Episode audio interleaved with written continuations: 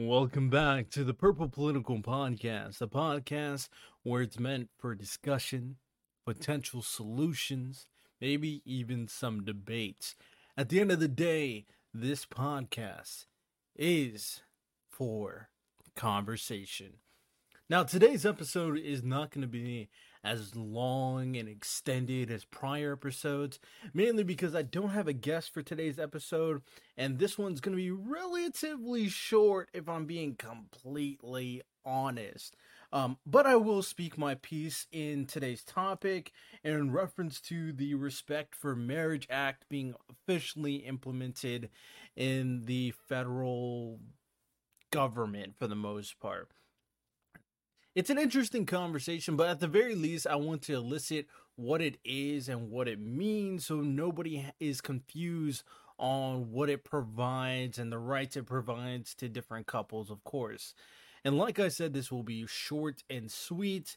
Uh, don't call me lazy, but I just have a lot going on, but I still want to relay the weekly Monday content so I am up to speed for everybody listening.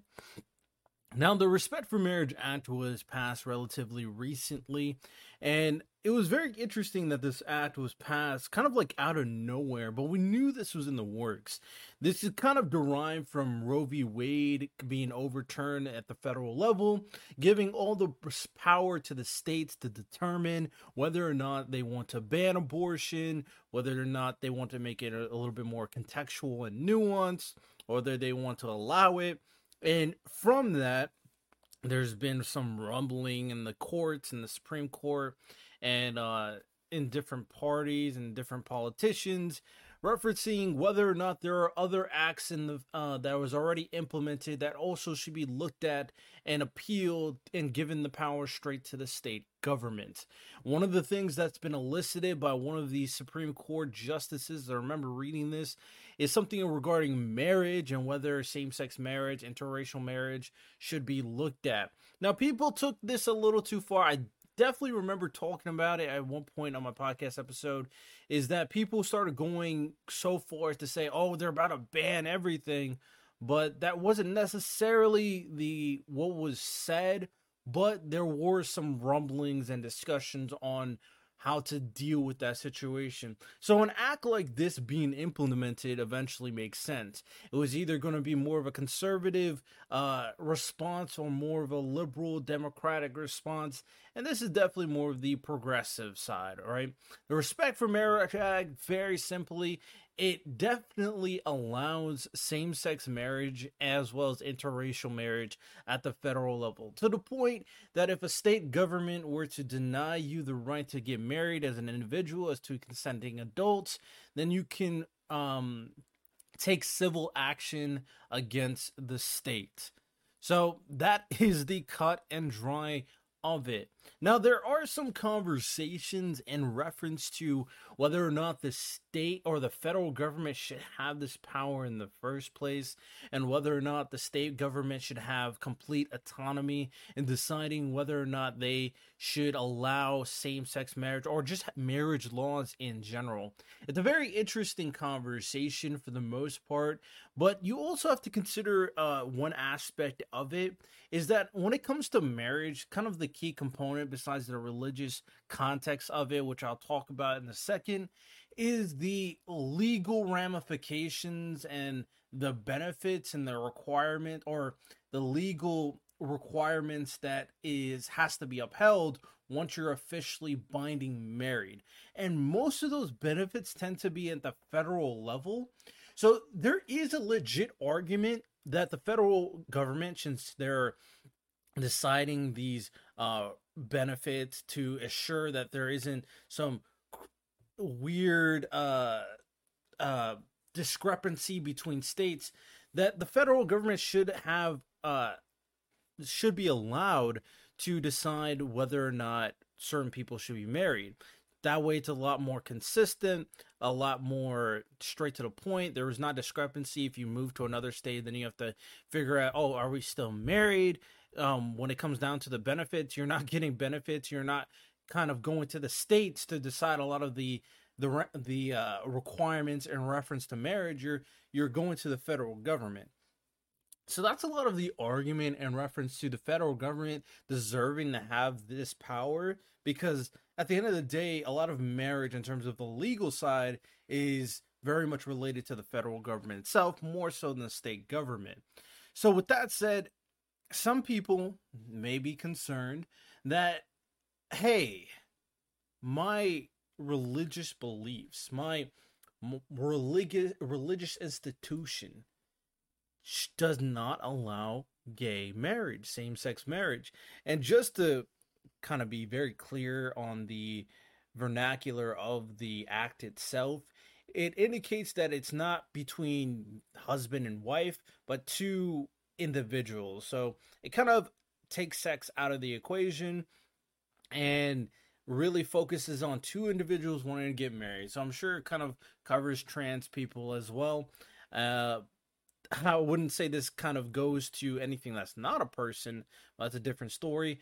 Uh, they did input in this act that this does not follow, this does not apply to polygamy. So if you're married to more than one person, this act does not cover you.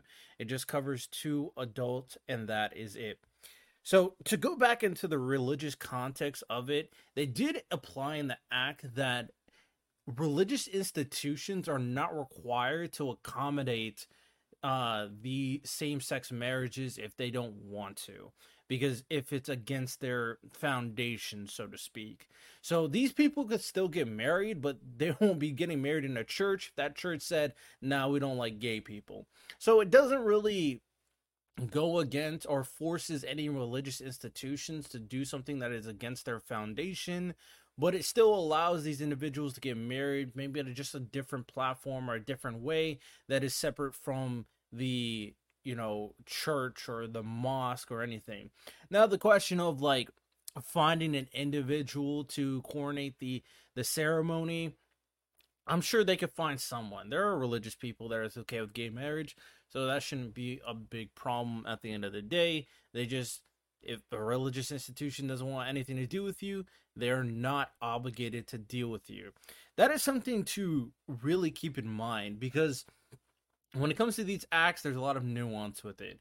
Yes, same sex marriage and interracial marriage are across the board federally. Every state are supposed to abide by it. There's the argument that the federal uh, government is already tied to marriage more so than the state government anyway and this won't this will alleviate any kind of discrepancy and alleviate any concern that anybody would have in regards to you know certain justices talking about hey we should look at this act and adjust it right? Obviously like i said this is in response to roe v. Wade but add the additional context it doesn't cover polygamy and it doesn't cover obligating religious institution to accommodate your marriage very important context that people need to consider. Now, to kind of go into the nitty gritty, right? The innate philosophy is, oh, is this is this okay or or do I think it's okay? Since this is kind of a solo episode, I might as well give my thoughts. And for the most part, if I'm being completely honest, I don't mind. I I don't mind. I don't care. Actually, I think that's a better terminology. I don't care who wants to get married marriage as an institution is very interesting nowadays as people are trying to get married for love but considering there's like a 50% divorce rate nowadays it seems much more touchy more so in this generation than ever so before. It seems like people don't value marriage as much but also want the right to be married at the same time. It's a very interesting nuance when it comes to marriage wanting to be married, but not valuing marriage as much as it should be, in my personal opinion. Because when I get married, I want to make sure that I'm married once and that is it. There's a lot of problems potentially when it comes to marriage if we're really honest about it with the child system um with like if you get a divorce and the expenses and it leaning to more to the wife when it comes to uh, child support and the custody of kids. There's a lot of things that definitely need to be adjusted in terms of our marriage system nowadays. But as for consenting adults wanting to get married, I think for the most part, if they want to be part of this current system, they should be allowed to. uh, since they're both adults. Adults, at the end of the day, adults, as long as they're not harming anybody else, shouldn't have the right to do what every other adult is able to do, right? Now, I guess some people's potential concern that needs to be addressed is making sure that this doesn't keep on expanding in terms of the the requirement or the uh, scope of who should be allowed to marry. Uh, I'm sure that's a concern for some people who are more on the conservative side. They don't want to allow certain people to a marry at a younger age versus an older age, or they don't want people being able to marry like animals or physical objects. And that's an interesting concern. But for the most part, in comparison from that to what is going on currently, two adults should be allowed to do what every other two adults should be allowed. Moving beyond that is ridiculous. And I think we all can agree to that at the bare minimum. And you also have to take into account that a lot of state governments had different requirements in terms of age, also. So they had other weird laws too. I think once it's more blanketed at the federal level, there would be less worry about these weird situations where we have a 13 year old potentially married a 35 year old. If we get a clear, understandable uh, guideline of who should be allowed to marry to consenting adults, then that makes things very easy across the board in comparison to anything else, if we're being completely honest. And I guess the only other question is who considers who is considered an adult. As of right now, that's 18 years old. So that is all we got for today's episode. Like I said, short and sweet, 12 minute episode. I know. Usually this is about an hour long. We'll be back for the next episode. Whether or not it'll be another solo episode, I'm not sure. I have to find a guest. I do have guests up in the in the line, but you know, sometimes you don't have a guest line or technical difficulties. Oh man, you should have heard one of my recent episodes. We're talking about the bail system and preventative detention, but the audio file got completely corrupted, so I can't publish that. So, my apologies.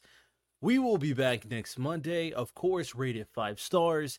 And check out the YouTube channel, Purple Politics Podcast on the YouTubes, the TikTok, Instagram. They got clips all over. Follow me on Twitter, of course. Do all that good stuff. We'll continue to grind content and have even more dynamic conversations, more interesting debates, and come up with more productive solutions. Y'all have a good one. Take care and peace.